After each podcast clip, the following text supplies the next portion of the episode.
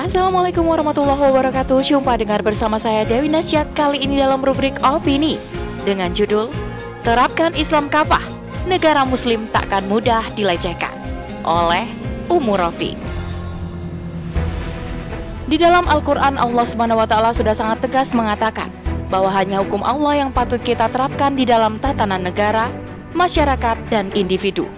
Jika tidak, maka pasti akan selalu didapati pelecehan dan perselisihan dari musuh-musuh kaum muslimin, yakni kafir barat. Belum lama, tepatnya pekan kemarin, kaum muslimin dihebohkan dan dikejutkan dengan adanya pendeportasian terhadap salah satu ulama kaum muslimin, yaitu Ustadz Abdul Somad atau UAS, ketika beliau hendak berkunjung ke negeri Singa, yakni negeri Singapura. Disadur dari laman detiknews.com pada 22 Mei 2022, pada 16 Mei 2022, di mana saat UAS datang dari pelabuhan TPI Batam Center, Kepulauan Riau, beliau dan rombongan ditolak masuk oleh Singapura dan diminta untuk kembali ke Indonesia melalui pelabuhan Batam, tempat awal beliau dan rombongan berangkat. Ironis, Singapura memberikan penjelasan ditolaknya UAS dan rombongan masuk ke Singapura.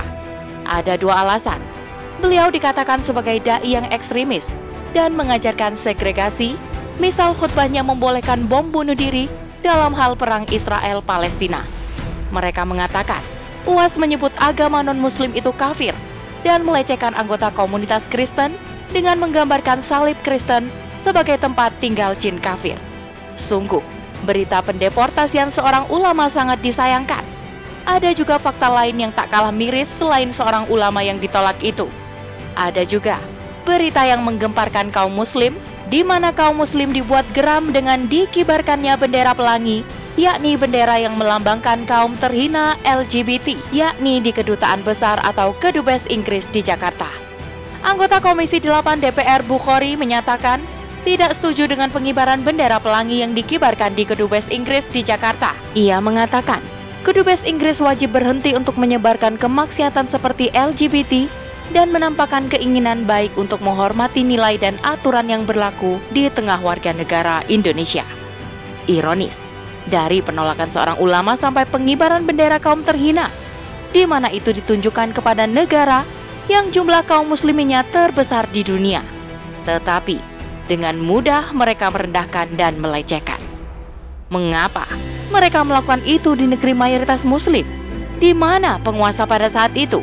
Apakah penguasa bertindak dan memberikan efek jera kepada mereka, yakni kafir barat atas perlakuannya? Di luar dugaan kaum muslimin, penguasa diam, di mana pendukung UAS yang menuntut kepada penguasa agar negeri Singapura meminta maaf kepada UAS secara terbuka dan menuntut kedubes Singapura diusir karena sudah mengusir ulama negeri ini. Tetapi, penguasa tidak melakukannya. Kaum muslimin, khususnya pendukung UAS yang menuntut, diminta untuk mengikuti aturan hukum, tidak boleh memaksa untuk mengusir duta besar Singapura. Di lain sisi, penguasa pun diam ketika ada kedubes, yakni kedubes Inggris di Jakarta, melakukan pengibaran bendera pelangi LGBT yang memperingati Hari Internasional Anti-Homofobia pada 17 Mei 2022. Meski sudah diturunkan, tetap saja asing sudah tidak malu lagi melecehkan dan merendahkan negeri kaum muslim terbesar di dunia. Mengapa begitu mudahnya kafir barat melecehkan? Karena saat ini kaum muslimin hidup dalam tatanan negara yang bersistem aturan kafir barat, yakni kapitalisme, sekularisme, liberalisme, dan demokrasi. Perlu kita ketahui sebagai umat muslim, sejatinya sistem yang dibuat oleh pemikiran manusia, apalagi itu berasal dari orang kafir barat, pasti tujuannya agar umat muslim jauh dari agamanya sendiri, yakni agama Islam. Jelaslah dari apa yang dilakukan Singapura, yakni mengusir seorang ulama. Padahal dalam Islam, ulama harus dihormati karena pewaris Nabi, dan juga pengibaran bendera pelangi LGBT yang dilakukan oleh kedubes Inggris adalah bentuk penyimpangan. Sesungguhnya Islam memandang bahwa itu perbuatan yang diharamkan oleh Allah SWT. Pelakunya dosa besar, dan yang mengemban ide tersebut pun dosa besar. Karena itu adalah perbuatan dosa. Astagfirullah. Dalam Islam jelas, Allah memerintahkan umat muslim wajib mengikuti aturan Allah SWT secara kafah, bukan hanya sebagian saja. Sebagaimana tertuang di dalam Al-Quran Surah Al-Baqarah ayat 208, Allah berfirman yang artinya, "Wahai orang-orang yang beriman, masuklah ke dalam Islam secara keseluruhan, dan janganlah kamu ikuti langkah-langkah setan. Sungguh ia musuh yang nyata bagimu." Dalam kandungan ayat tersebut jelas bahwa umat muslim wajib masuk Islam secara kafah, tidak setengah-setengah. Allah yang berhak membuat aturan hidup manusia, bukan manusia yang membuat aturan hidupnya, karena pasti akan salah jalan dan akan didapati kehancuran di dalamnya. Saat ini penguasa diam, karena mereka pun mengikuti aturan yang dibuat oleh kafir barat, yakni kapitalisme. Akhirnya penguasa negeri muslim jauh dari kata mengurusi umat dan takzim kepada ulama, tapi sebaliknya malah dekat dengan musuh Islam. Jadilah sekularisme memisahkan agama dari kehidupan dan bernegara. Negara muslim akhirnya mudah dilecehkan dan direndahkan. Sungguh miris. Rasulullah SAW suri tauladan umat muslim, di mana dari awal Islam muncul di Mekah sampai beliau hijrah ke Madinah, akhirnya atas pertolongan Allah beliau mendirikan daulah Islamiyah dan menetapkan hukum sesuai dengan Al-Quran, yakni hukum Allah SWT sebagai hukum praktis yang dijalankan oleh khalifah atau pemimpin, dan umat mengikuti aturan yang dijalankan, yakni aturan Allah SWT saat Islam berjaya sampai 13 abad lamanya. Negara, masyarakat dan individu yang bertakwa kepada Allah, loyal terhadap Rasulullah dan hormat kepada ulama-ulama, karena ia paham bahwa ulama harus dihormati. Dalam perkataannya, Ibnu Asakir menyatakan, "Kita telah mengetahui sikap Allah terhadap orang-orang yang mencela para ulama. Siapa saja yang menghina para ulama dengan lidahnya, Allah akan menimpakan kematian hati kepadanya selagi ia di dunia." Sesungguhnya umat akan memahami bahwa menghormati ulama sangat diperintahkan oleh Allah SWT dan Rasulullah. Tidak seperti saat ini, sebagian kaum muslim mudah dilecehkan. Negara pun tidak melakukan apa-apa, hanya mengecam saja.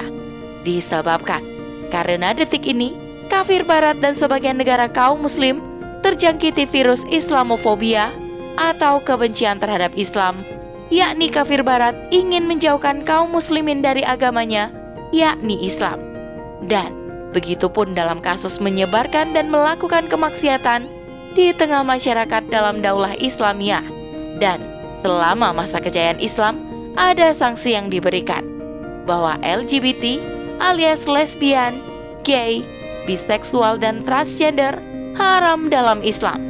Sanksinya berupa hukuman mati. Rasulullah SAW pun bersabda, "Siapa saja yang kalian dapati melakukan perbuatan kaumnya Nabi Lut, maka bunuhlah keduanya." Hadis riwayat Al-Khamsah kecuali An-Nasai. Jelas bahwa barang siapa yang menyerupai perbuatannya kaum Nabi Lut akan dibunuh alias dihukum mati. Dan para sahabat pun bersepakat bahwa gay dihukum mati. Meskipun para sahabat Nabi SAW berbeda pendapat mengenai teknis cara hukuman mati untuk gay. Menurut Ibnu Abbas radhiyallahu an, harus dicari dulu bangunan tertinggi di suatu tempat, lalu kaum gay dijatuhkan dengan posisi kepala di bawah, dan setelah sampai di tanah, lempari ia dengan batu. Menurut Umar bin Khattab radhiyallahu an dan Utsman bin Affan radhiyallahu an, gay dihukum mati dengan cara ditindihkan dinding tembok padanya sampai wafat. Sedangkan menurut Ali bin Talib, kaum gay harus dibakar dengan api. Hukuman dalam sistem Islam bagi pelaku lesbi, homoseksual, biseksual, dan transgender ada sanksi di setiap perbuatan dosa tersebut. Pertama, hukuman untuk pelaku lesbi tidak seperti hukuman zina, tetapi hukumannya takzir, yaitu hukuman yang tidak dijelaskan oleh sebuah nas khusus. Jenis dan kadar hukumannya diserahkan kepada qadhi atau pengadilan. Takzir ini bentuknya bisa berupa hukuman penjara, syiar di tengah masyarakat atau tasyir, cambuk dan lain sebagainya. Kedua, gay atau homoseksual jelas hukumannya hukuman mati. Tidak ada perbedaan, hanya teknis caranya saja yang berbeda. Tapi hukumannya semua ulama sepakat untuk dihukum mati. Ketiga, biseksual adalah perbuatan zina atau dosa apabila dilakukan dengan sesama jenis. Maka, hukuman terhadap pelakunya disesuaikan berdasarkan fakta perbuatannya. Apabila dilakukan sesama wanita, ditetapkan sanksi untuk lesbian. Apabila dilakukan sesama pria, ditetapkan sanksi bagi pelaku homo. Dan apabila itu dilakukan antara pria dan wanita, maka berlaku hukum zina. Apabila pelakunya sudah menikah, hukumannya dicambuk 100 kali dan dirajam, yakni tubuhnya ditanam di tanah sampai leher, lalu dilempari batu sampai mati. Keempat, adapun transgender, Islam mengharamkan perbuatan menyamai lain jenis. Hukumannya, apabila seka berbicara dan berpakaian menyamai lawan jenis, diusir dari tempat tinggalnya. Apabila pelaku melakukan hubungan seksual, ditetapkan hukum sesuai fakta perbuatannya. Itulah, jika hukum Islam diterapkan, maka pelaku LGBT akan jera dengan hukuman yang setimpal. Hukum Islam bersifat zawazir, yakni pencegah, dan sekaligus jawabir, yakni penebus. Sangat berbeda dengan hukum buatan manusia saat ini. Pelaku LGBT malah difasilitasi dan dilegalkan, malah diberikan perlindungan di dalam undang-undang. Bagaimana tidak menjamur? Para pelaku LGBT di seluruh dunia, termasuk di negeri muslim terbesar di dunia. Nauzubillah. Maka dari itu, saat ini sangat diperlukan penerapan Islam secara kafah, tidak hanya dalam kehidupan tapi dalam bernegara dan bermasyarakat, agar negara muslim tidak mudah dilecehkan dan direndahkan oleh kafir barat dengan aturan-aturan yang mereka tetapkan di negeri muslim. Dan dengan diterapkannya Islam kafah berupa institusi khilafah yang dipimpin oleh seorang khalifah, maka khalifah akan dengan mudah memberikan hukuman kepada pelaku kemaksiatan tersebut. Begitupun mewujudkan negara, masyarakat dan individu yang bertakwa kepada Allah SWT.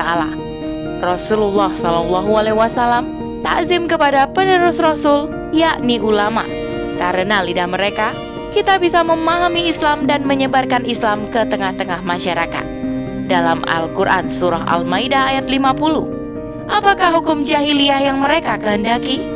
Hukum siapakah yang lebih baik dari hukum Allah bagi orang-orang yang meyakini agamanya? Wallahu a'lam bishawab. Demikian rubrik opini kali ini. Sampai bertemu di rubrik opini selanjutnya. Saya Dewi Nasyad undur diri. Assalamualaikum warahmatullahi wabarakatuh.